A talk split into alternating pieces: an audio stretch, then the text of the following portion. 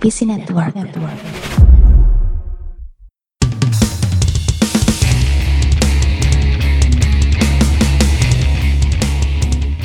Kita tapping dari studio NPC dan lo lagi dengerin Trusik Podcast yang akan dipandu oleh kedua host kesayangan kalian, gua Ame, Gua Tata. yo. Sikat, Bung. Sikat ya. Yoi. Bend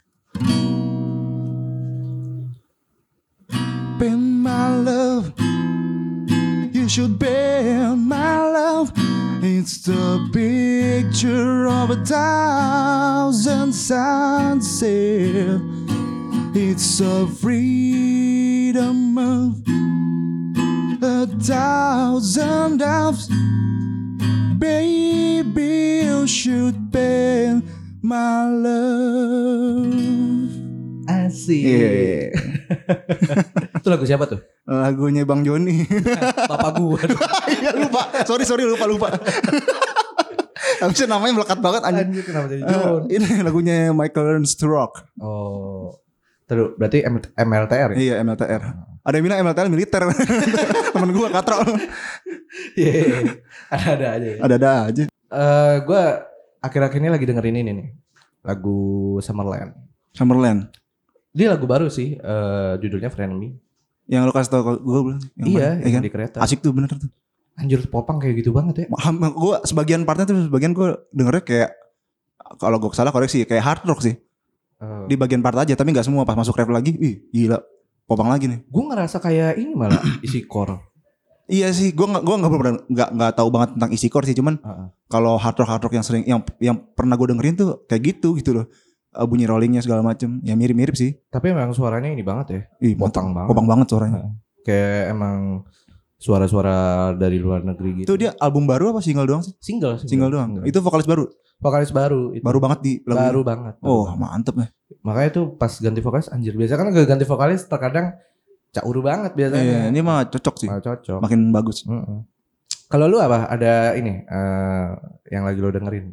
ah masih standar lagu-lagu ini gue Masih song, ya? masih song sih Oke, sama sih gue juga. Selain dari Frenemy juga gue masih banyak dengerin lagu-lagu lama juga sih. lagu kalau gue sekarang masih lagunya ini sih siapa aduh lupa namanya lagi eh Lagu Electric Light Orchestra Oh, band lama sih apa? Ja, genrenya kayak Britpop gitu sih Oh. ya, ya, ya, pop popnya The Beatles gitu loh Ah, iya, iya, sih, sih. By the way, Wih. eh ini adalah nama baru kita yang Iya, sebelumnya berisik banget podcast, akhirnya berubah nama jadi Terusik. Podcast. Terusik Podcast. Ya, artinya? Artinya? Kepanjangannya Ah, kepanjangan. Kepanjangannya. Kepanjangannya adalah terlanjur suka musik. Iya iya sebetulnya relate juga sih. Terima kasih bang Upi iya thank you banget nih ya kan? Kita capek mikir udah mentok ya. Iya Eh, ya udah akhirnya kita ganti, ganti nama karena memang dari berisik banget sendiri pun ada eh, sedikit problem ya. Nggak Iya. sedikit sih sebetulnya problemnya lumayan karena capek juga bikin ya. Ada. Udah ini udah capek banget terus yang anjir gue mau nangis tuh waktu itu. Iya malam-malam ya kan tahu-tahu apa ya, lu ngabarin Iya. seisi podcast dan seisi isinya hilang semua gua. Iya. Waduh, gue bilang apaan lagi? Kemarin abis rekening gua kebobolan isinya abis hilang. Sekarang ginian hilang lagi podcast. Aduh, apa lagi? Gue bilang sedih banget salah kita di mana gitu. Kita bikin apa masukin cuplikan lagu cuma berapa detik anjir. gue pikir copyright di situ loh. Iya gue ngerasanya sih kayak gitu juga. Cuman gue nggak tahu mungkin karena eh, ada yang bilang katanya covernya terlalu bagus lah. Terus mungkin pihak anchor juga ngerasa kita musisi. gitu iya, kan. musisi memanfaatkan ini ya podcast buat upload musik di musik kita gitu mungkin ya. Iya. Kalau kita cover apa, mainin full lagu gitu dari awal sampai habis. Cuman kan kita 50 menit mau ngomong lagu kayak gimana anjir. Iya makanya. Dream Theater aja gak nyampe 50 menit. Makanya ya, ya udah. Akhirnya kita dari berisik banget podcast, terus bikin akun baru lagi, rumah baru lagi yang namanya Iya. terus podcast. Eh untuk eh, Instagram dan Twitternya masih yang lama, cuman ganti ini doang, ganti username. Iya benar.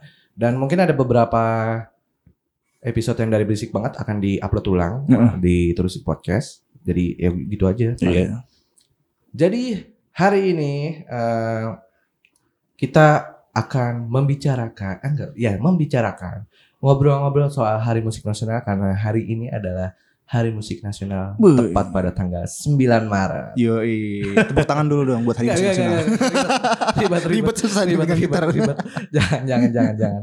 Yo, Pakai efek aja bentar. ribet lagi gue. Oh iya. ya, Hari Musik Nasional berarti kan Hari Musik Nasional. Wow. Ini banget ya, eh, kayak seperti e- euforianya anak-anak band kali ya, anak-anak Iya. eh, Musisi-musisi. ya, artis-artis ya, atau pemain musik, pemain musik. Yoi. Oke, eh, berarti di segmen awal kita kita ngomongin tentang Hari Musik Nasional dan Hari Musik Nasional ini eh, dia di 9 Maret Ya, Wih. untuk ininya 9 Maret. 9 Maret ini merupakan hari yang istimewa bagi para musisi tanah air Mm-mm. Untuk kesekian kalinya bahkan di tahun ini di 2020 9 Maret ini dipering- diperingati sebagai Hari Musik Nasional. Yes. Waduh, eh gue seneng. eh, kita sen, gue pribadi seneng banget karena memang, oh kita sebagai musisi punya harinya se- Ih, tersendiri. gue juga baru tahu loh ada Hari Musik Nasional. Berarti gue ada tiga hari yang terpenting. Musik, Hari Musik Nasional, guru. eh, Hari Guru, Hah? eh, dan Hari Ulang Tahun gue. Anjir, gue pikir ketiga apaan ya? Iya bener sih bener. Kalau gue pacaran mungkin ada empat. Hari Anif- anif-.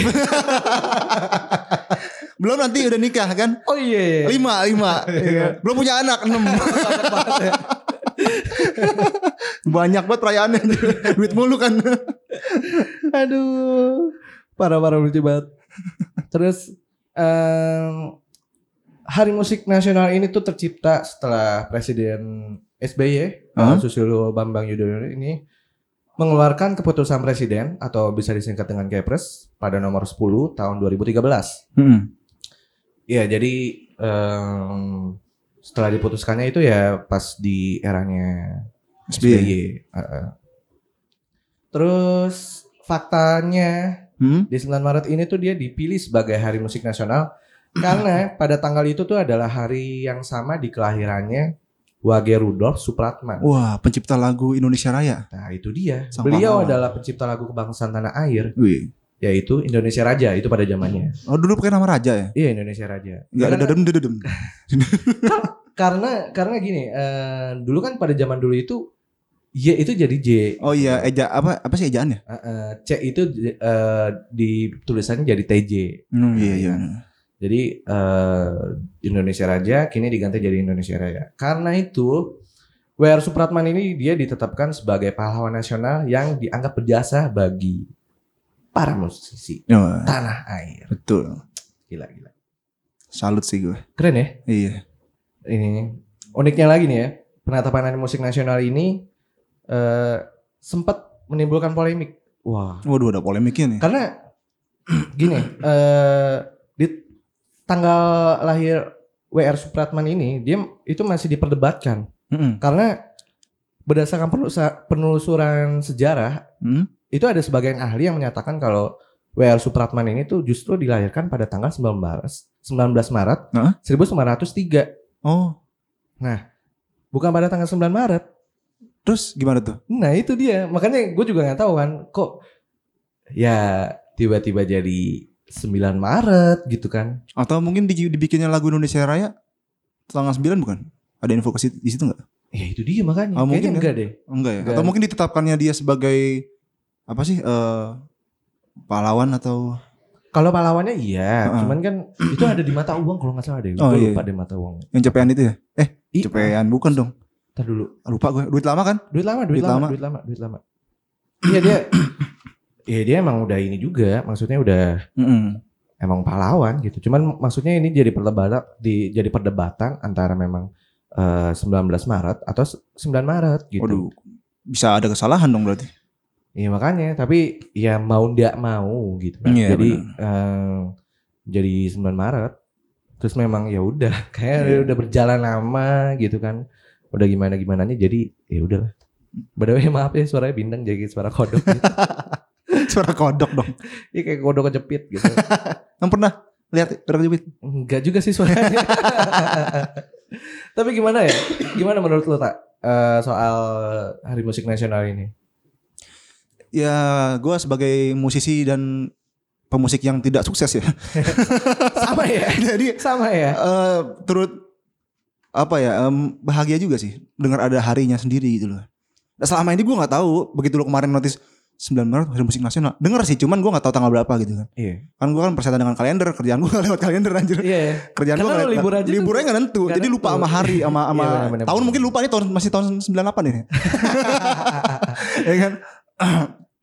ya pas denger wih ada harinya juga ada yang ini apa musik gitu kan Hmm. hari musik nasional nah eh sempat penasaran juga sih kenapa bisa jadi hari musik nasional ternyata ada hubungannya sama W.R. Supratman Iya. ya kan oh iya dia pahlawan musik ilahi berarti kan pahlawan yang apa sih istilahnya gue bingung nyampeinnya yang Iya. mempromokan Pahlawan yang menciptakan menciptakan lagu, ya Heeh. musik eh, lagu Indonesia Raya misalnya Iya. lagu nasional gitu kan ya bangga lah anjir oh ternyata musik di Indonesia nih berhubungan sama zaman kemerdekaan juga gitu loh Hmm. nggak Iya. cuman sekedar hobi doang gitu Hmm. Kayaknya kayak mungkin yang gue tangkap gini kayak di Indonesia gini. Wah, sepertinya kita sudah merdeka gitu kan. Iya. Tapi kita kayaknya gak ada lagu tentang kemerdekaan. gitu kan. nah iya Terus akhirnya eh WR Supratman langsung, oh iya eh, ini ada lagu nih Indonesia Raja gitu. Iya. Dan eh, coba deh kita kulik-kulik dulu. gitu kan? iya benar-benar Coba kita kulik dulu deh. Terus, ini imajinasi kita ya karena kita kan Imajinasi kita. bikin lagu gimana gitu ya Iya. mungkin begitu mungkin kita nggak Mungkin, tahu ya kita kan nggak tahu. Ya ininya aja kan maksudnya kayak terus Indonesia gitu. Iya. langsung oh ya oke boleh boleh boleh gitu. Iya iya. Tek langsung tek.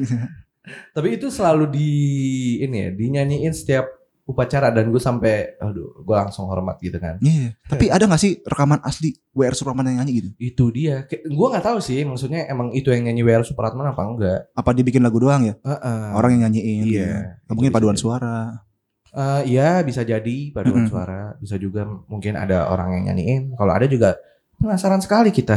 Tapi kalau nggak salah inget gue dulu gue waktu gue ikut paduan suara itu di tahun apa, 47 itu. Jangan sosok dituain anjing. Nggak apa-apa sih. Biar kayak penuh experience anjing. Kesel banget gitu. Maaf maaf. Terus terus terus gimana gimana? Iya iya bangga sih gue bangga sebagai musisi gitu. Ya gitu aja paling Kalau bang bangga sih bangga maksudnya memang kita sebagai eh, musisi yang gagal dan menurut gue juga harusnya ada nggak sih sekarang perayaan 9 Maret ini dirayain sama musisi-musisi Indonesia itu dia makanya harusnya ada dong bingung juga jangan dilupakan dong ya Heeh, misalnya kayak acara-acara apa atau Heeh. apa misalnya gimana artis-artis atau musisi-musisi eh, terkemuka bikin acara yang gimana Iya. gitu kan. biar supaya generasi kita selanjutnya tuh tahu siap lagu Indonesia dibikin Indonesia Raya dibikin sama siapa gitu kan Hmm. gimana sejarahnya Iya. Jadi nggak cuman musisi-musisi generasi kita selanjutnya nggak cuman mainin musik sekedar hobi aja, tapi tahu akarnya dari mana gitu. Iya benar-benar bang. Mm. Bukan akar pencipta terciptanya musik loh, tapi Bukan. itu mah dari dari zaman kerajaan mah dulu, jauh. dari zaman dulu pun juga musik udah ada. Maksudnya gitu. iya musik tuh berkembang di Indonesia tuh kayak gimana dari zaman dulu gitu. iya kan. benar-benar benar-benar. Uh. Nah, cara paling mudah untuk memperingati Hari Musik Nasional itu adalah dengan menghargai karya musisi dalam negeri. Nah, Cukup dengan berhenti mengkonsumsi musik bajakan. Nah. Karena pembajakan karya adalah kejahatan yang sangat merugikan para musisi. iya. Itu bener banget. Ya dari zamannya kaset tape Mm-mm. itu bajakan parah banget. Itu kaset tape itu kan sampai tahun 90-an ya masih ada ya yang lu ngalamin nggak? Masih ada Enggak, maksudnya- ada. Maksudnya pembajakannya, lu ngalamin nggak nyokap lu atau bokap lu punya nggak kaset yang kompi, isinya kompilasi itu dibikin sama si eh, toko kasetnya sendiri, kaset sendiri gitu. Jadi dia bikin punya kaset kosong, kita datang ke sana beli, terus kita request lagu apa aja yang mau dimasukin. Zaman bapak gua sama ibu gua ada. Oh bisa bisa itu ada. Saking banyaknya itu sampai nampak nama billboard apa segala macem, sampai akhirnya eh aduh Bob Geldof ya kalau nggak salah namanya. Itu tuh tahun berapa mengecam Indonesia tuh banyak banget pembajakan di kaset. Tapi kan kalau mixtape gitu bukan kenanya bu- bukan bajakan ya? dijual beb dijual juga kan kan nggak menguntungkan penyanyinya zaman dulu kan cuman pendapatan dari jual album Eh enggak kalau mixtape sih iya sih. Ah, bajakan juga kenanya. Iya. Hmm, gimana ya maksudnya? Emang parah-parahnya era bajakan tuh pada kaset tape dan CD. CD sih ya itu paling parah tuh Itu paling parah sih. gila Itu VCD VCD bajakan tuh ya ampun. Sampai gue waktu ke, gua, ke, gua kecil aja nih, Hmm. eh gue sampai nggak bisa bedain mana yang ori mana yang bajakan gitu loh. Karena yang gue beli yang kayak gitu-gitu kan. Taunya pas gue udah sadar udah udah main musik udah tahu mana yang bajakan. Oh ternyata yang selama ini gue beli tuh bajakan gitu. Hmm. Ya kan kaset CD-CD video klip yang ngaco yang yang nyanyinya ada apa dengan apa video klipnya nyanyi lagu lain. Gak sinkron aja. Iya makanya kadang juga kita beli nih, terus tiba-tiba eh lagunya ya malah yang live gitu Iya. kan, yang manggung-manggung di TV atau gimana kan ini banget gitu loh. Emang Pas kasi- kasihan juga sih apa walaupun sebetulnya perkataan-perkataan ini tuh munafik ya, iya ya kan? iya benar-benar. Cuman kan kalau nggak dimulai ya gimana gitu. Iya. Masa mau dibiasain sih? Ya gue juga pribadi masih suka beli barang bajakan, gue jujur aja. sama, sama. Cuman kan eh, ya kalau ada duit kita pasti beli yang ori. Mm-mm. Kayak dulu pas SMP tuh gue gue tahu itu bajakan kan. Akhirnya karena gue suka Dewa 19 sama Slang, gue sampai bela-belain harus beli kaset orinya. Suatu yang membanggakan menurut gue. Tapi ya, eh jujur gue selama beli kaset, Hmm.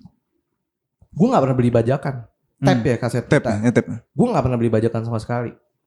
Ke rumah gue, lu obrak abrik tuh kaset tap masih banyak banget. Buset. Gue nggak nggak pernah beli bajakan dan itu gue ngumpulin sendiri ya.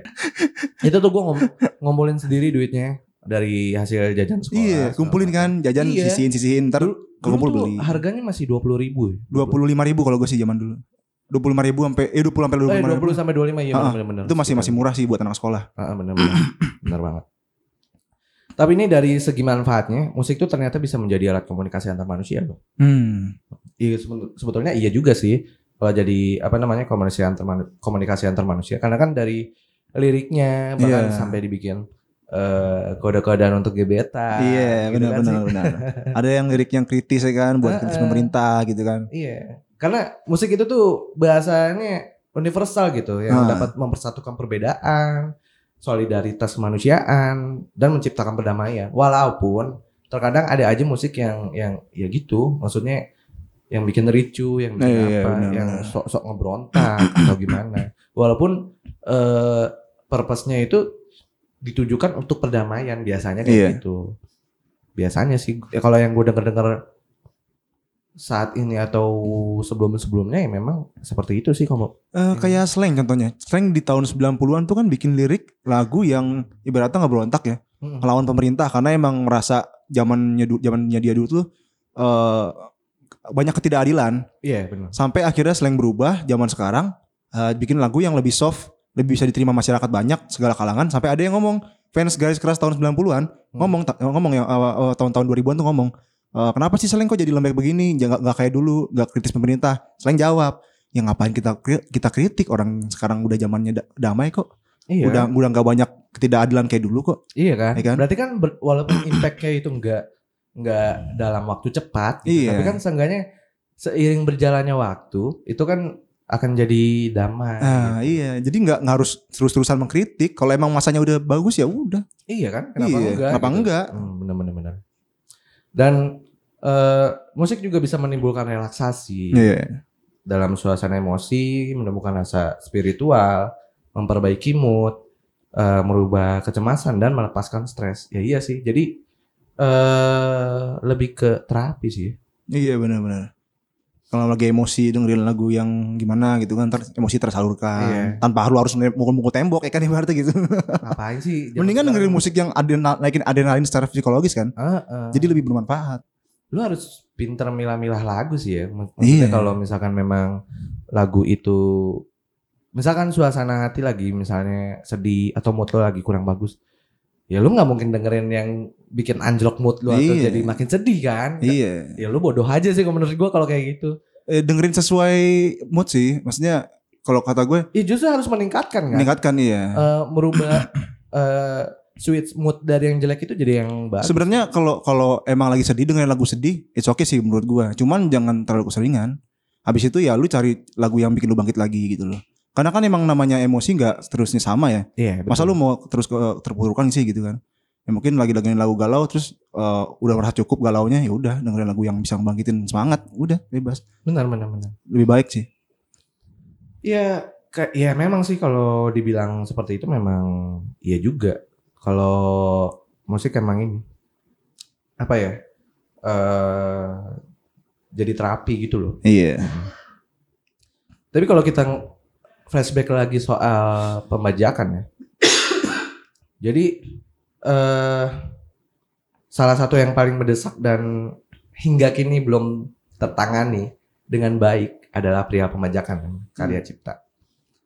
Dari data Papri, ini ada datanya sih pada tahun 2016 itu, eh, ini dikutip dari Kompas ya. Itu terhitung industri musik itu industri musik Indonesia kehilangan pendapatan sekitar 4, tri- 4 triliun karena aksi pembajakan. Aksi pembajakan. Seperti itu. Hmm, gitu ya. Berarti Gila, kan 4 keru- triliun. kerugiannya tuh besar banget. Iyalah gila 4 triliun. Waduh, kayak berarti kan gue mikirnya apalagi lu kan bajakan tega banget lu. Suwe. gue karena memang nggak hmm, gimana ya? Kalau dibilang kaset tape gue hampir nggak pernah beli bajakan sama sekali. Cuman kalau CD CD gue ada nggak ya? Enggak, gue CD juga nggak ada. VCD ada. VCD. beberapa beberapa beberapa. Dan itu nggak nggak sering nggak sering sih Kadang kita mau beli yang original tapi kita nggak tahu harus beli di mana. Ada juga harganya mahal, nggak terjangkau. Iya itu Sekarang kan sekarang kaset eh, CD satu album aja tuh Metallica kemarin berapa tuh ya anjir? Hmm, Yang EP-nya aja 70 ribu kalau nggak salah. Buat anak sekolah kan berat segitu, iya benar sih ya kan? ini pun juga kata Ari Juliano ada tiga masalah utama pembajakan yang pertama tuh harga produk yang mahal benar kan Mm. Terus distribusi itu nggak merata gitu, yang akhirnya membuat orang itu mencari bajakan Nah iya benar kan? dan kecanduan terhadap bajakan. Jadi udah lu Edik ya? eh, udah mahal, terus akhirnya lu nyari bajakan, Aduh. terus akhirnya lu kecanduan Dan nggak bisa lepas untuk beli yang baru, beli, beli, eh, murah. beli yang asli gitu. karena murah. Iya. gitu. Dan memang dari hasil kualitas pun juga beti, beda-beda tipis. Eh ada yang bagus sih ya. Iya maksudnya kan gue bilang beda-beda Iya. tipis kan. Tapi kan dengan secara sensasi lo mendingan beli orisinil jelas, lo ngumpulin yang juga lebih gimana ya, punya effort. Bahkan lu mungkin menjadi punya cerita sendiri. Anjir nih gue beli kaset ini waktu itu tuh gini-gini. Iya bener, bener. Setiap kaset yang kaset ori yang gue beli pasti ada ceritanya. Iya kan? iya. Bener makanya tuh dia agak gimana gitu dan lo nggak menghargai eh, para musisi itu. Apalagi lo ngefans sama dia. Harusnya kalau lo ngefans sama dia, ya lu eh, belinya orisinal. iya, buat membangun band itu lagi gitu. Mm-mm. Sesimpel itu sih. Enggak yang walaupun sekarang oke nanti kita masuk segmen berikutnya aja ya. Terus ba- eh, kata Ari ini juga dia ngomong eh, banyak orang terdidik masih aja konsumsi bajakan. Oh, Dia tahu itu salah. Tapi tetap aja dikonsumsi. Ini udah kayak kecanduan rokok atau narkoba. Bener gak sih? kalau bener menurut bener, setuju gue. Karena bedanya kalau narkoba mahal tapi kecanduan, kalau ini murah tapi kecanduan. Iya terus terusan jadinya. Iya, benar gak sih? bener bener. Kalau nggak beli bajakan tuh, aduh aku pengen dengerin musik bajakan. Tai banget kayak gitu ya. Kenapa begitu ya? Tai juga. Beli ori aja dong. Enggak gitu. Aduh. Oke, em, berarti untuk hari musik nasional, aduh gila seneng banget sih kita nge- bisa ngebahas ini gitu kan. Iya. Ba- Sebagai musisi gagal dan akhirnya kita bikin podcast musik, Eh, terusik podcast gitu kan. Hmm. Sebelum kita masuk ke segmen berikutnya, kita jamming dulu kali ya. Iya, iya. kali ini lu mau bawain lagu apa nih? Dewa 19 itu eh, Pupus kali, pupus. Pupus boleh. Ntar dulu, kita tes dulu sebentar ya. Bisa nggak lu tapi?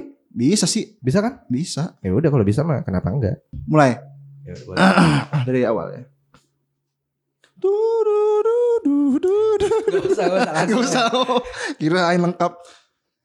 Aku tak mengerti apa yang ku rasa Rindu yang tak pernah begitu hebatnya Aku mencintaimu dari yang kau tahu.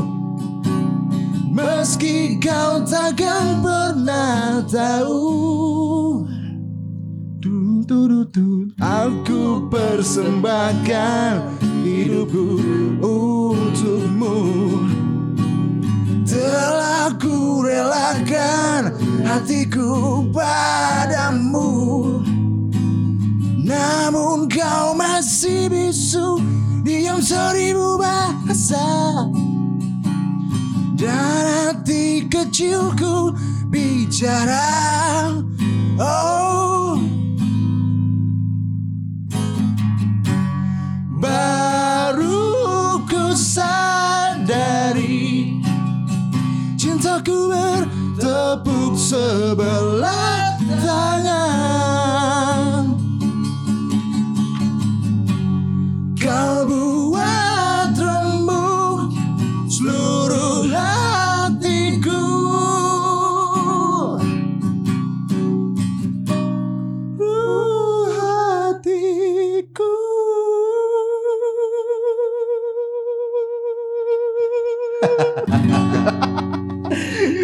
sih yang pupus anjir?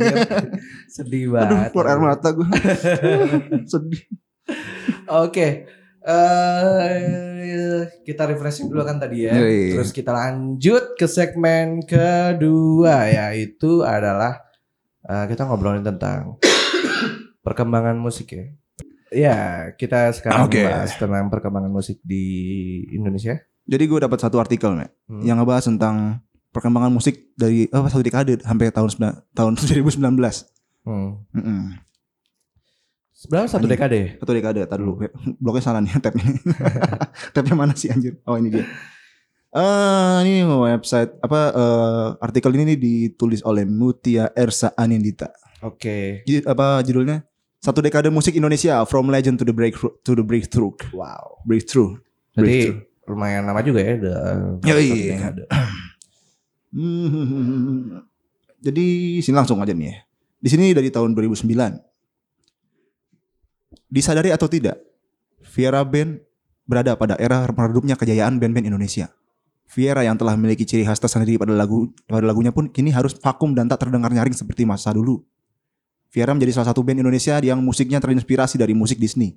Benar gak sih? Kalau dibilang ini apa ya? Kalau dibilang terinspirasi ya sih, karena memang si Kevinnya itu bunyi keyboardnya ini banget sih. Oh, gitu. Tapi ya iya sih benar. Malah kalau yang Kevin at the Retros itu lebih ke Jepang Nih, menurut 2009 ini musik Disney sebelum Disney sebelum ini Avengers. Terus setelahnya mulai bermunculan penyanyi penyanyi penyanyi solo muda seperti Gita Gutawa, Afgan dan lain-lainnya gitu. Itu tahun 2009. Eh, iya 2009 sih memang. Tapi pada zamannya itu musik Melayu udah masuk belum sih? Belum, sini ada lagi nih. Oh, Lanjut ya. Lanjut. Tahun 2010. Bukan berarti band Indonesia tidak mencuat kembali. Tahun ini menjadi tahun bagi band beralian pop Melayu. Tentu kalian tidak asing dengan nama band seperti ST12, Si Jauh Daun, The Bangindas, The Potters Itu tahun berapa? 2010. 2010. Heeh. Nah itu 2010 itu band-band Melayu itu. Hmm. Berarti eh, era-era mungkin menurut gua sendiri ya, Ah. era-era di bagus-bagusnya musik ini ketika 2000 Lalu 2000 tu- 2008 sepertinya sih. 2008 sampai 2009. Enggak, di Melayu-Melayu itu menurut gua 2009 udah mulai menyeruak sih. Iya. Tahu gua. Udah udah ada ya, cuman Ah. mungkin Tapi ini. gini ya, kita membahas tentang perkembangannya dari yang kita jalanin aja ya. Oh iya. yang kita ikutin juga Eh, memang eh, kita inian musiknya itu kan juga memang dari tahun 2007 sih menurut gua karena Tujuh dua ya? SMP sih Oh iya. dua SMP kan gua udah mulai ngeband ya Oh udah mulai. udah mulai ngeband 2007 dan itu musik-musik indie juga udah mulai banyak juga gitu kan Hmm, iya benar-benar. Eh, kayak Les Child udah ada main Oh iya, zaman bener dulu. tuh.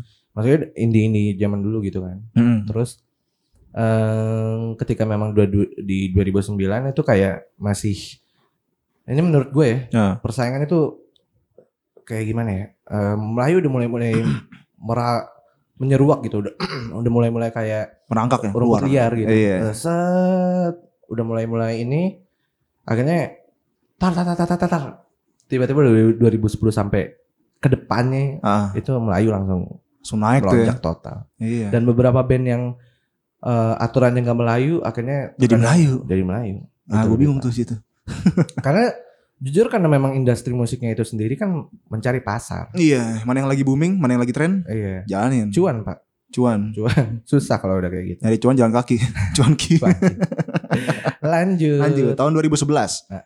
Paparan Korean Wave semakin menjadi semakin menjadi-jadi hingga mulai bermunculan boy band bahkan girl band dari Indonesia yang memiliki konsep serupa dengan K-pop.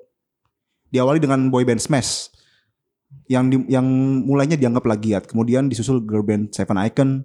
Ya, oh itu lagu Iya benar benar benar. apa sih Seven Icon lagunya yang enggak enggak enggak kuat. Itu. Iya. Oh, itu ya. Heeh. Terus setelahnya boy band girl band Indonesia terus bermunculan seperti tidak ada habisnya. Itu tahun 2011. Boy band girl band tuh udah mulai musik Indonesia tuh mulai banyak Korean-Korean gitu loh. Korean wave dia bilangnya. Iya Korea sih. Tapi jujur iya sih. Berapa 2011 ya? Iya 2011. 2011. Itu gua SMA kelas 2 kalau nggak salah. Eh, iya sama-sama. Mm-mm. Memang pada zamannya itu Smash lagi naik-naiknya sih. Iya anjir di mana-mana lagu Smash. Eh, dan eh, Cowboy Junior yang cilik-cilik. Ah iya Cowboy kan. Junior. Iya. Terus ya memang sih. Tapi gue lebih entah ya dari ketimbang Melayu ya. Tapi Ah. gue lebih memang lebih nggak lebih baik juga sih. Cuman kalau memang di compare yang mending eh, boyband boyband ini menyeruak sih. kalau menurut gue ya kalau ya? kalau kalau memang ini di compare sama Melayu Iya benar-benar. Emang lebih gue ngerasa kayak aduh ya udah deh walaupun sebetulnya secara preferensi gue sendiri nggak banget gitu cuman ya gimana namanya perubahan musik dan perkembangan musik ini kan sangat dinamis ya Iya. jadi benar. ya mau nggak mau eh dengerin nggak dengerin lo akan ini kayak tahu nggak tahu tiba-tiba tahu dengerin nggak dengerin tahu-tahu dengerin Iya. ya kan Apalagi kita nggak nyari ya, Padahal tahu-tahu apal aja di kuping nih kan tahu oh lagunya sini, lagunya sini. Eh, eh, yang gue bilang tadi kayak memang udah rumput liar aja tiba-tiba udah dipotong gimana ada aja gitu. Ada aja yang Eh. numbuh ya kan. Tapi yang gue lihat entah gue salah apa bener ya. Hmm. Eh gue ngeliat pas pas di Korean Wave ini eh, tren Korea ini K-pop ini pergaulan anak-anaknya juga yang jadi fans K-pop ini jadi beda ya. Pergaulan anak-anak yang dulu tiba-tiba terus masuk unsur K-pop kayak berubah gitu loh. Benar Ya sih. kan? Dari Dan- mulai per- pergaulan dan- gimana gitu. Makin makin ke sini ya maaf nih ya kalau memang yang suka Korea. Tapi memang menurutku makin ke sini kok makin parah dalam artian ini ngefans yang sudah eh gimana ya? Tidak wajar kali. ya. Mendarah daging gitu. Heeh, kayak emang aduh ini kayaknya bukan bukan bukan begini banget deh orang ngefans gitu loh gue mikirnya ya Iya. Kita sih masih masih masih setuju ya sama eh, ngefans banget gitu sama Hmm. apa eh, musisi tersebut gitu kan misalkan. Iya. Kita masih maklumin kalau sampai dia histeris gimana ngeliat konsernya atau untuk dapetin tiketnya sampai nangis-nangis kan. kita pun kalau misalkan kedapatan nonton Metallica pun juga kita pasti Eh, nangis sih gua nonton Metallica nggak kesampean nangis. iya kan Duit buat ospek maksud hilang. maksud Iya. gue kan yang kayak gitu aja nggak perlu boy band ataupun apa gitu Iya. kan maksud gue yang kita cintai gitu untuk untuk eh, Iya, bener. band gitu nggak usah ini nggak usah Metallica nggak usah Metallica apa pun kayak Slipknot ya oke Metallica terus Megadeth misalkan Iya, gua Kita- kelewat terus tuh. kalau misalkan Wah, sedihnya kayak apa? misalkan gitu Heeh. kalau kita kesampaian atau apa kita juga pasti di sana pasti nangis Ih, lah bayangin aja depanin orang yang kita tunggu-tunggu gitu, Heeh. musisi yang kita idolakan gitu. ibaratnya. Mm-mm, itu dia makanya Masih wajar, masih maklumin sih gua. tapi kan yang kalau yang gua lihat Mm-mm. bahkan memang eh, sekarang-sekarang ini lebih parah menurut gua sampai yang mungkin dikatakan kayak delusi gitu loh Jangan sampai tuh, tadi tuh. enggak tapi beneran. Ada ya gitu ya? tapi beneran. Gua gak ngikutin yang banget sih. yang sampai gimana gimana Emang gimana sih ada yang halu banget. Iya.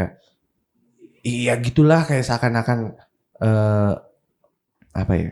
Pokoknya delusional banget gitu loh Iya. Eh, fanatiknya itu yang sampai delusi banget Jangan sampai lu ngefans sama itu orang, itu, itu idola lu itu terus tiba-tiba lu nggak mau pacaran nggak mau nikah karena lu udah cinta banget sama idola lu yang lewat HP gitu kan.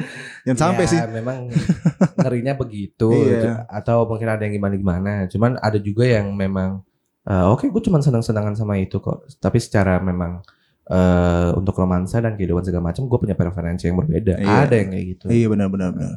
Apa tapi gue salutnya nih sama apa Korean eh, fans apa K-pop ya fans K-pop Ya, gitu. solid ya. Sampai sekarang tuh masih masih solid solid loh gila Solid loh. Dari tahun 2011 ini kan. Heeh. Gila. Kayaknya nggak kendor-kendor gitu. Ada event K-pop rame, rame. iya benar Hebat sih. tapi memang gue juga eh, suka juga ngedengerin kayak Day Six yang band lo ya Oh yang band itu ya? Iya Heeh. itu enak juga Yang sih band. asik lagunya. Day Six karena itu juga eh ya gitulah maksudnya kayak ya gitulah. Gue juga ada sih Ah, Tren Tubusan namanya. itu film. film. film ya. Ya, tapi film juga gue nonton. Tapi film sih. Korea emang emang mantap sih gue akuin. Ya, gue nonton seriesnya juga. Empat jempol deh kalau film Korea. Gue movie-nya nontonnya soalnya. Oh, movie-nya. Movie-nya. Gue seriesnya dan memang sedih juga. Nangis dong. Nangis dong. Ya. Nangis. Wah, manusiawi manusiawi. Lanjut. 2012 sampai Iya. kemudian pada tahun 2012 berbeda 180 derajat dari tahun sebelumnya karena di era di tahun ini menjadi era JC Indonesia. JC JC. Beber- Beberapa di antaranya bahkan masih menggaung namanya hingga kini seperti Raisya, Dira Sugandi, Sandi Sandoro, Tulus dan banyak lainnya. Em, apa 2012 ya? Ha-ha. 2012 terlalu. Iya juga sih. Itu 2012 pun juga Raisa baru-baru mulai ini ya. Nah, baru-baru mulai Baru-baru naik yang serba salah. Iya iya benar benar. Gue yang gue ingat Sandi Sandoro sih, kan? Yang dia ikut idol di Jerman ya nggak salah. Heeh, heeh. Terus balik ke Indonesia bikin lagu yang malam biru kan. Ini ini laguku. Lanjut. Taruh, taruh, taruh. Apa? Oh belum belum. Eh, secara ini ya Jesse ya. Heeh. menurut gua iya sih. eh, memang tapi berarti kan kalau kayak berarti di situ Melayu itu 2011 tadi. Eh 2010 ya? 2010 2010. 10, 11 ini 12 Jesse Jesse. Berarti perkembangannya itu lumayan ini juga ya. Signifikan. Eh, Terlihat. Sedikit gimana ya? Agak-agak ini sih memang agak-agak em, lumayan meningkat tapi Mhm. ya oke masih masih oke sih. Yang Jesse Jesse itu juga gue masih suka dengerin sih. Mungkin sebetulnya bukan Jesse juga sih. Ah, apa sih itu? Bukan Iya Jesse. sih.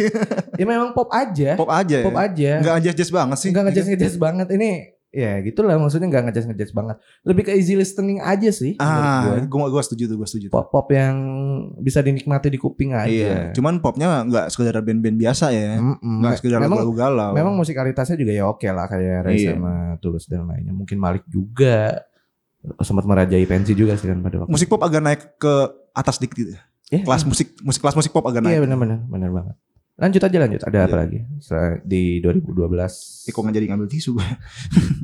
Tadi 2000 berapa sih terakhir? 2012. 12. Di sini gue langsung lompat ke 2014 nih dia. Ya, nggak apa. Berarti berarti 2012 sampai 2014 itu selama 2 tahun musiknya masih seperti itu kayaknya ya. Iya, ah tapi di 2014 ini ada nih. Eh nyatanya memang musik pop jazz, pop jazz dia bilang tidak hanya berdiam diri berdiam santai pada sampai pada tahun 2012 berakhir. Hmm. Nyatanya pada 2014 Tulus berhasil meraih popularitas lewat album keduanya Gajah. Hal ini menjadi bukti bahwa genre pop jazz memiliki tempat tersendiri di hati para penikmat musik Indonesia. Em, iya sih, memang walaupun eh gue nggak terlalu ini banget ya. Tuh kok pop jazz banget sih. Ya emang pop jazz sih untuk tulis segala macam. Loh, Tulus ya emang agak jazzy sih. Emang jazzy sih. Sebetulnya Raisa juga sih dari suaranya, dari Suaranya, ya? suaranya. Eh ya cukup meningkat sih, tapi kan berarti di era-era itu 2012 sampai 2014 masih tetap dong hitungannya. Iya, cuman si Tulus meraih Eh, apa eh, apa sih ini popularitas lah. ya pokoknya Popularitas. memenangkan award-award itu kan. Ah, ah, ya betul. kan? Ya berarti nggak terlalu signifikan kan untuk secara Enggak. perkembangannya. Tidak.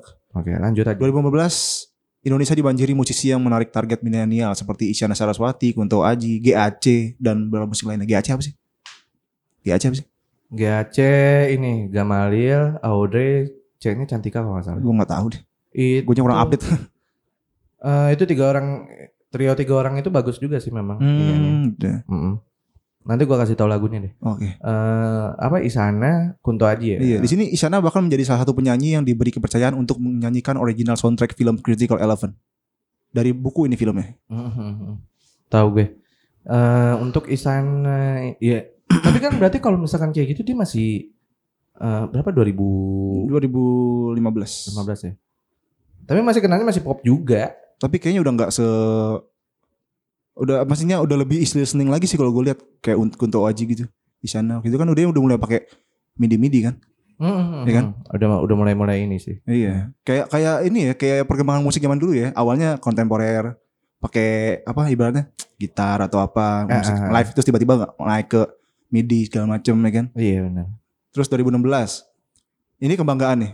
Di Indonesia dihebohkan dengan pianis muda asal Bali yang mendunia, mendunia yaitu Joy Alexander.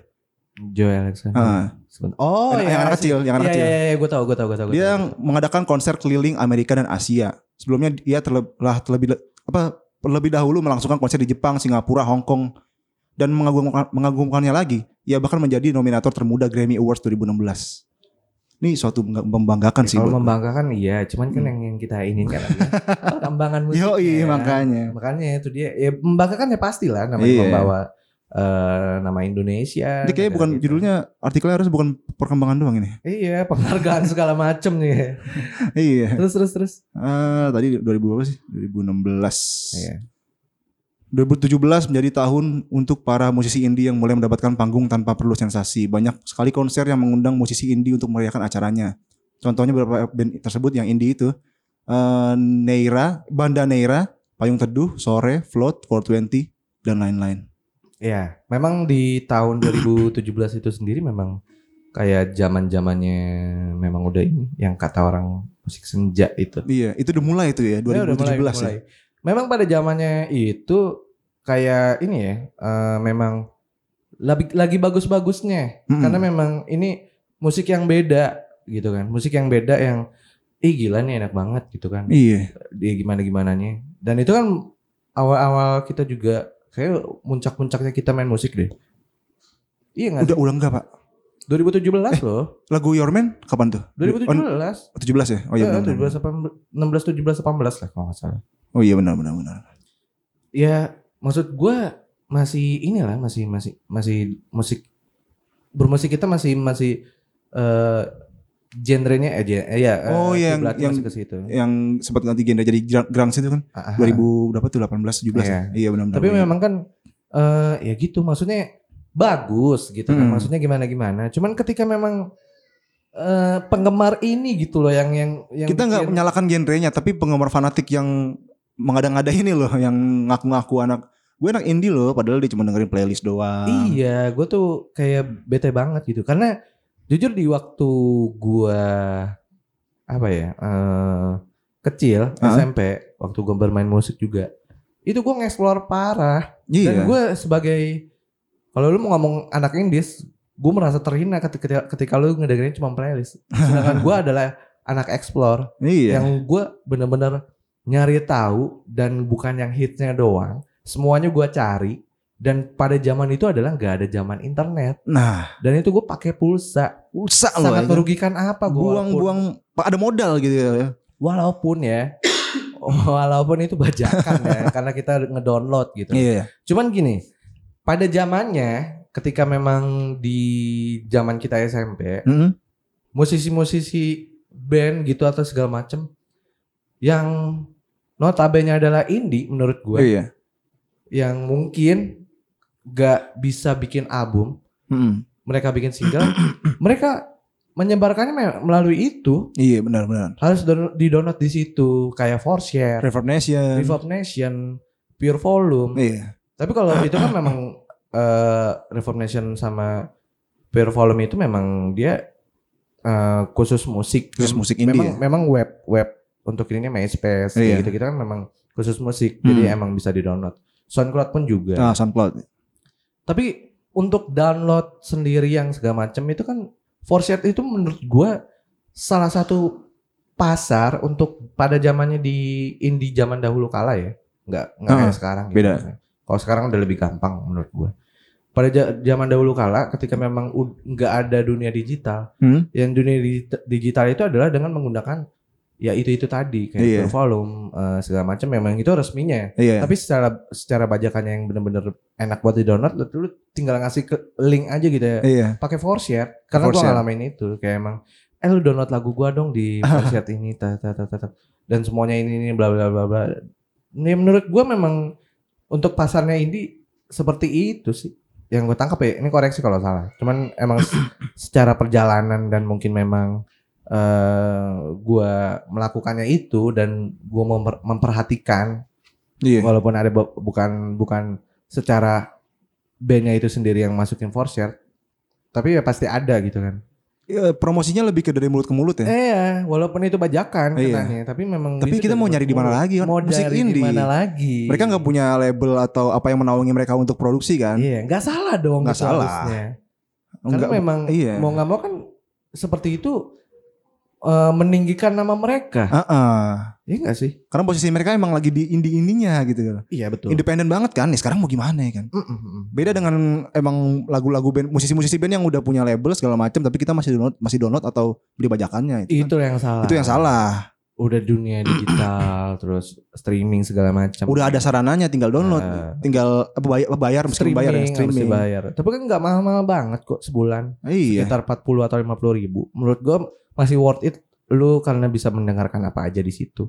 Iya benar. Dan lu kan jadi nggak perlu beli kayak eh, apa ya kayak misalkan lu suka sama ini kan lu mau nggak mau harus beli album. Iya Kalau zaman dulu kan. Heeh. Entah kasetnya, albumnya atau mungkin CD. Iya. Kalau sekarang kan ketika lu udah bayar itu, lu udah kayak eh, mau nikmatin lagu apa aja bisa. tanpa Bahkan lu. Di Spotify kalau kita udah premium nih, Hmm. download lagu yang kita yang ibaratnya pre- lagu premium kita download, kita Hmm. bisa dengerin offline, Pak. Iya, Kurang apa coba? iya makanya kan maksud gue udah semudah ini sekarang Ah. gitu enak. Dan lu mencari apa pun musiknya sudah dengan nikmat banget. Bahkan udah Iya. dibi- dibikin playlistnya dan mungkin ketika lo klik atau lo tinggal cari juga lebih enak, nggak kayak zaman dulu gitu loh. Mana lagi nikmatnya kudustakan. Iya. Makanya gue agak, aduh, memang perkembangan musik makin sini ya makin bagus sih. Kalau ininya dari se- secara digital Iya. segala macam bla bla blanya, eh, memang ya masih inilah udah semakin meningkat gimana gimana nih. Iya benar-benar. Ada lagi gimana? 2019 eh tadi mana 2018 ya masuk 2018 Indonesia diramaikan dengan bermunculannya artis muda berbakat seperti Via Valen, Rizky Febian dan lain sebagainya. Via Valen 2018 bener ya? Iya itu booming banget apalagi yang, yang SEA Games tahun berapa sih? Aduh gue lupa. lagi. 18 nggak salah ya? Seingat gue. Tahu gue. Yang koreksi lah kalau salah. Iya, Misalkan kalau kalau Eh, koreksi deh. eh, Itu kan dia sampai ngisi lagu SEA Games kan? Iya, Asian Games Asian Games sih anjir gue. Asian Games. Asian Games ya, Asian Games. Sampai segitunya loh Via Valen. Iya. Kayak tiba-tiba Ya, duar. ayo. Ya, ayo. Iya, iya, iya. Ah, coverin apa sekarang? Eh, em, ya memang ini sih eh, apa namanya 2018 ya Iya, 2018. muncul eh, penyanyi-penyanyi baru Mm-mm. tapi dia nggak secara spesifik ya Iya. untuk nyebutnya. Em, Di situ bukan Via Valen doang loh yang lagu-lagu apa eh, apa sih koplo ya? Iya. Ada lagi tuh gue lupa nama bandnya apa tuh. Eh, Dulu ini juga apa eh, rame juga tuh hmm, band-band koplo kayak rapper-rapper gitu tapi nyanyi koplo ya kan. Terus angkatan Via Valen saya, saya ingat gue oh gitu di inbox gue lihat gue baru tahu sih ada aduh gue lupa namanya.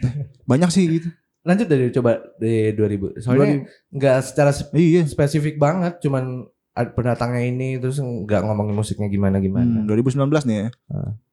Hmm, penggemar Korea ten- tentu tak. Ini kayaknya masih bukan zaman bukan nggak apa-apa nggak ya, apa-apa apa ya? Penggemar penggemar Korea tentu tahu bahwa YG Entertainment merupakan salah satu agensi hiburan terbesar di Korea Selatan. Blackpink merupakan salah satu contoh girl band sukses dari dari agensi tersebut. Siapa sangka jika di tahun 2019 ini Indonesia dikejutkan berita jika salah satu musisi Indonesia sempat magang di YG Entertainment yakni Bernard Dinata.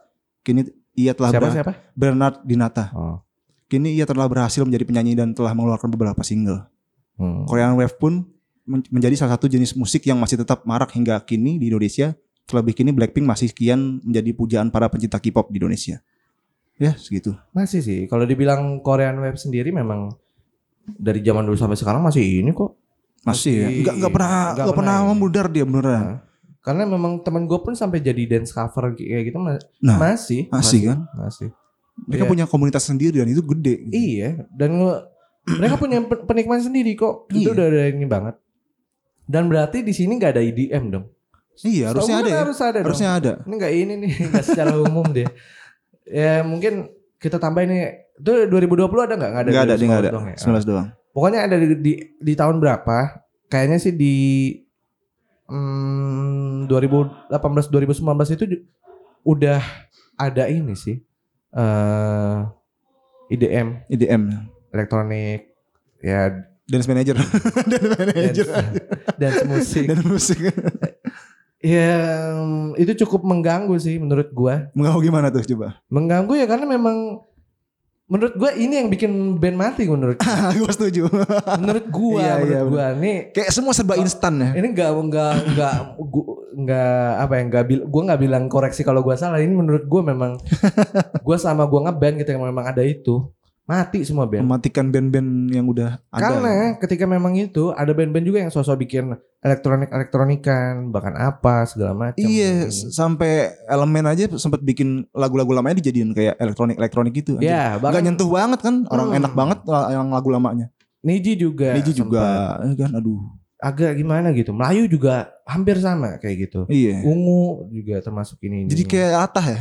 Apa Ya, mungkin emang ngikutin kali gue ya? bilang pasar industrinya. Iya, pasar industrinya. nggak salah sih sebetulnya kalau lo ngikutin pasar industri. Cuman kan ketika lo ngomong ini adalah eh kekhasannya lu kayak memang ya sayang sekali. Iya, jadi ke sana maksa. Heeh. Ya udah mendingan lu munculin eh, musik orisinal lu dan percaya kalau musik lo itu bisa mengalahkan musik IDM gitu sih. Lagian juga fans ibaratnya band-band gede yang rubah nyampurin musiknya dengan unsur IDM itu kan mereka juga punya fans sendiri yang emang dari dulu suka karena musiknya begitu gitu. Iya. Gak usah takut ditinggalin gitu loh dengan Hmm. berubahnya pasar Indonesia, pasar musik Indonesia. Gitu. Iya benar banget. Karena memang tapi jujur ya itu mengganggu yang gue bilang mengganggu terutama di panggung juga. Iya. Karena memang jujur setelah ada itu eh kalau yang gua perhatiin ya, Heeh. itu udah nggak ada gigs semua. Iya pak benar pak benar. Mati gigs. Sampai memang panggung gimana gimana pun yang diundang DJ, nggak pernah band. Selalu ya. Selalu, Wah gua bingung. selalu. Ketika memang waktu eh, ulang tahun jurusan gua, walaupun ada bandnya, Hah. tapi yang selalu yang di puncaknya adalah DJ. DJ. Padahal dulu sebelum itu gestar gestar band-band gestar ya ibaratnya kan. Iya. Itu jadi puncaknya kan orang Gua- pada ngumpul. gue kangen banget ketika memang pensi itu diramein sama musik-musik band yang indie, indie Iya. yang merajai kayak The Upstart, Iya, Good benar, Night benar. Electric, Hmm. The Adams, eh apa lagi ya?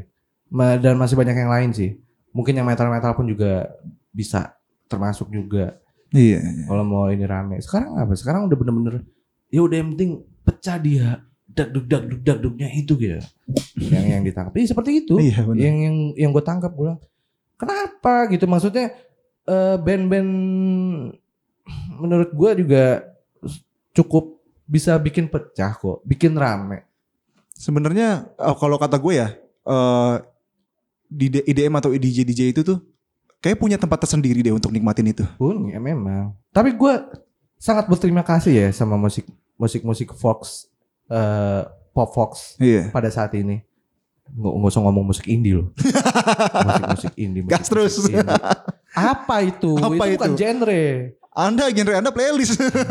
kesel banget gue Jangan aku ini musik dong. senja, musik senja, musik indie. Nggak ada Fox itu Fox namanya. itu namanya Fox. Iya, gue berterima kasih karena ketika memang Fox itu menyeruak Heeh. eh, kayak 420 Iya, iya. segala macem eh, Bandanera segala macam ini itu memunculkan lagi mengundang-mengundang lagi eh, format-format band. Iya, benar. Itu gue sangat-sangat berterima kasih loh. Iya. Akhirnya ada band lagi, akhirnya nggak ada yang namanya DJ DJan lagi. Bahkan mungkin yang sangat lebih ininya lagi adalah ketika memang kita kekurangan kayak orang kayak kita gini. Iya, benar. Itu sangat membantu banget. Emang kayak memang manggung di puncak yang pakai gitar doang. Gitar sama bass doang. Gitar ya sama kan? bass doang atau gimana. Itu Iya. menurut gua sangat ini sampai yang benar-benar lu harus chill, nggak perlu jedak-jeduk lagi gitu kan. Iya kan? Harus Iya, benar-benar chill nikmatin musik sambil sing along gitu kan. Nah, Yang benar-benar em, menikmati lagu-lagunya seperti itu terus yang eh, sing along, chill gitu kan. Gue menurut gue lebih lebih asik seperti itu Iya. gitu loh. Sayang banget sih. sebenarnya kalau emang lu bosan dengan band-band ini yang band-band yang main di panggung acara kampus lu atau di pensi-pensi lu buat DBT karena nggak ada DJ-nya lu mendingan ke diskotik kan banyak tuh di DJ DJ. Banyak. Ya kan? Heeh. Yang ngeluarin duit dikit lah. Kita juga nonton gigs ngeluarin duit kok. Iyalah. Jangan Jelas, sampai jelas. jangan sampai IDM itu masuk ke gigs, Pak. Enggak lah, enggak mungkin. Yang merusak. Enggak mungkin, enggak mungkin. Sayang banget dong dulu kita ngundang Rancid, ya kan? Ingat gak dulu kan? Iya, iya, iya. Masa diganti? Wah, ini gimana ini? Tapi gimana? eh, prediksi lo sendiri untuk ke depan eh, dalam musik bakal seperti apa sih? Menurut lo? Kalau gua, aduh, gua eh, udah pernah eh, baca pendapat siapa ya dulu. Jadi katanya tuh Ini, ini eh, kita penutupan ya. iya. eh, dunia musik itu tuh era musik tuh cuman bakal berputar-putar doang sampai puncaknya tahun 90-an. Betul. Lewat dari situ nggak ada genre baru yang dibentuk. Tapi enggak juga. Maksudnya Ke- enggak maksudnya eh, ya rock ya rock gitu kan ibaratnya. Oh iya benar. ya kan? eh, pang ya pang mungkin pelebaran subgenrenya banyak cuman kan begitu-gitu aja Iya benar. akhirnya ngulang lagi ngulang lagi dengan Iya, terus tadi lu bilang IDM sempat naik sekarang mu- muncul band-band kayak Fox kayak 420 dan akhirnya nanti mungkin bakal naik band jadi band bakal naik lagi Mm-mm. ya gue percaya sih itu bakal ngulang lagi bakal kayak gitu lagi malah kan sekarang ada apa di, di, Kempot Oh iya benar. Iya kan? Ya mungkin eh untuk musik daerah sendiri ya mungkin nanti kita akan bahas di episode berikutnya belum Iya. tahu kapan gimana. Ya, tapi kan dia formatnya ibaratnya format band kan di Kempot band kan sih bukan bukan ya? anjir, bukan. Solo itu. Nggak, maksudnya musik-musiknya yang main Ya itu band, kayak band, band, band, band live kan maksudnya kan iya band lah. iya maksudnya kan nggak nggak cuman nggak cuman main mini midi doang atau gimana Eh, gitu enggak lah. iya Kayak Lasso. Kayak gitu ya memang em, apa ya? Melayu sendiri pun juga bukan Melayu ya maksudnya. Iya, gimana sih gue nyebutnya? ya, Ya musik-musik roncong, Iya. musik-musik dengan bahasa daerah juga udah mulai menyeruak. iya Prediksi lo itu ya bakal ini lagi. bakal itu lagi bakal Iya, sama ngulang sih lagi sih Eh, menurut gua di untuk ke depannya musik pun juga kayaknya akan makin ke sini makin hidup lagi deh. iya Karena eh dari live-live musik juga udah mulai banyak lagi. acara musik juga udah ada lagi Nah itu gue mengharapkan acara musik lagi karena gue capek men. kalau yang gue tahu sekarang di CDC doang Iya. tapi enggak. udah mulai lagi sih Soalnya di apa ya acara musik itu benar-benar udah ini banget. Terus band pun juga akhirnya mempromosikannya dengan di eh, acara berita. iya itu kan berita. gimana gitu nggak ada wadahnya berharap memang untuk eh kalau untuk harapan gue mengharapkan ada acara musik lagi sih untuk Iya. di TV ataupun eh, di di mana pun bahkan kita aja saking kangennya bikin podcast musik. Iya Ya benar kan? benar karena memang kita harus eh, mengeksistensikan mengeksistensikan iya. eh, acara-acara musik. Dan mungkin memang eh, dengan cara ini kita bisa menostalgia.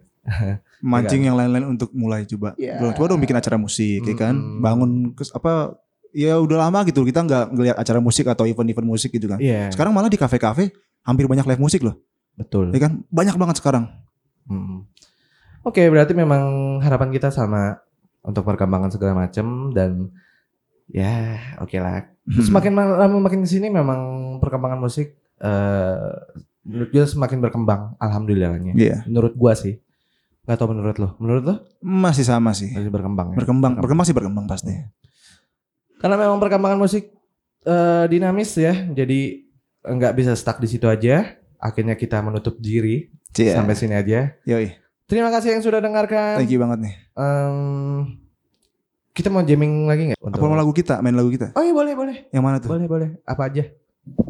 Apa aja? ah apa nih ah lagu kita apa aja sih lagu kita Banyak dong. Kalau lagu di ini aja. Fast. di fast Ah, blue boleh. blue ya blue Hmm. masih ingat liriknya nggak ya Blue kalau enggak uh, si Walk Away. oh iya si walk away boleh boleh Mm. bentar sebentar Kalau ini gue nyanyi juga deh. Lu ada liriknya kan Hmm? ada liriknya kan Ada nggak ya? kalau nggak salah ada deh Gue lupa lupa inget. pernah gue share sih tahu tahu tempe Kayak- Kayaknya ada deh. Kayaknya ada. Kayaknya ada. Oke, dulu ya. eh, ini adalah lagu dari kita. Lagu itu ciptanya Tata. Eh, musiknya dari kita berdua. Semoga kalian menikmati musik kita. Yoi. Enjoy the music. Alright. Check this out. Alright. Kalau kata acara-acara musik Check this out. Check this out. Di situ, di situ. She was a girl. Come to my life.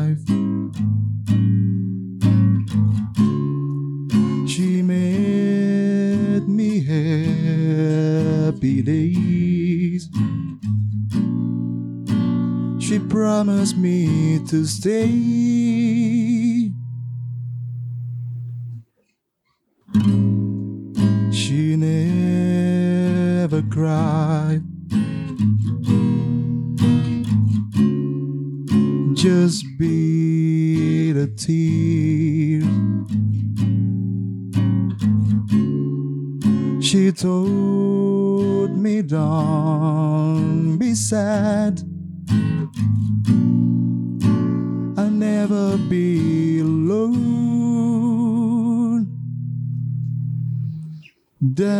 Then she walk away, leave me behind.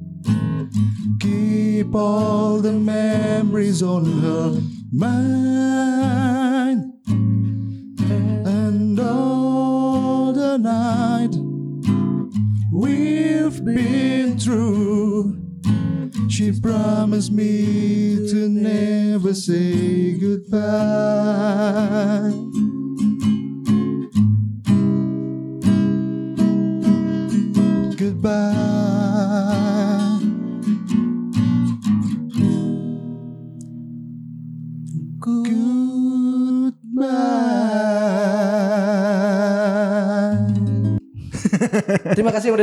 Thank you udah dengerin. Gimana? Asik gak? Semoga asik ya deng- dengerin lagu kita. Oke, gua Ame pamit undur suara. Gue Tata pamit undur suara. Oke, sampai ketemu di episode selanjutnya. See you. Bye.